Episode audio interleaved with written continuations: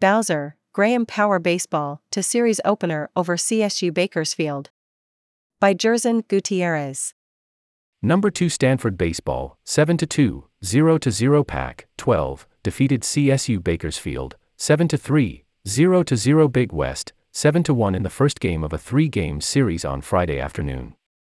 The Cardinal were led to victory by a quality start from senior left hander Quinn Matthews and home runs from junior infielders Carter Graham and Drew Bowser. Matthews at times was not able to find the strike zone as he had a season high four walks and 117 pitches thrown, but nevertheless had a fine day on the mound. Through his first five innings of work, he allowed at least one base runner every inning, but none were able to score. The Cardinal got to work early in the bottom of the first as they put up three runs before recording an out. Junior outfielder Eddie Park led off with a double down the left field line and wound up at third after the left fielder couldn't field it cleanly.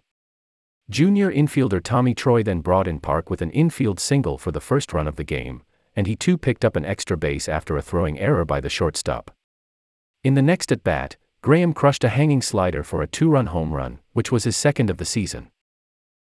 After recording two quick outs in the bottom of the second, senior infielder Owen Cobb reached first base on a softly hit ball to left field and then stole second base to put himself in scoring position. With the lineup turning over, Park then brought Cobb home with a hit that sneaked just past the third baseman and shortstop, which extended Stanford's lead to 4 0. Like in the bottom of the second, the Cardinal got another two out rally going as Troy smoked a ball into left field for a single and then wound up on second after a stolen base. Carter then drove Troy home with a single up the middle, which extended the Cardinal lead even further to 5 0. Carter would finish the day going 2 4 3 with three RBIs. Matthews only ran into real trouble in the top of the sixth. He gave up a single and then the next hitter reached base after an error by Cobb. Two batters later, redshirt junior catcher Angel Saldivar singled home a run to cut the Stanford lead 5 to 1.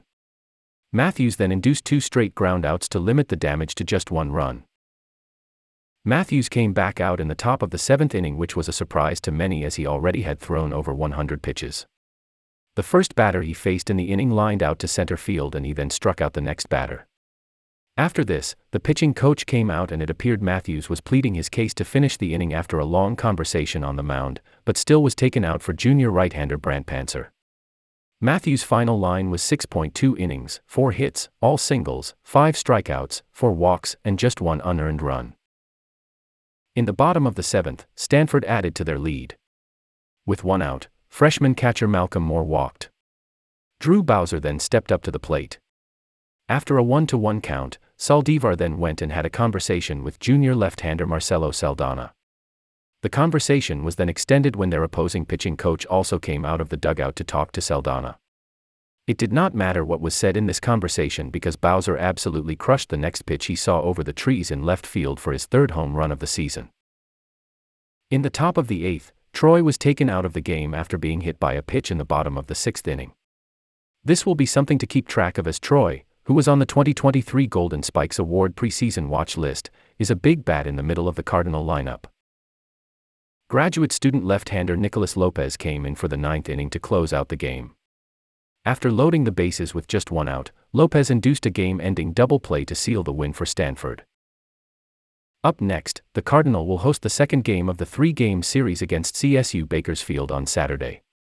First pitch is scheduled for 2 5 p.m.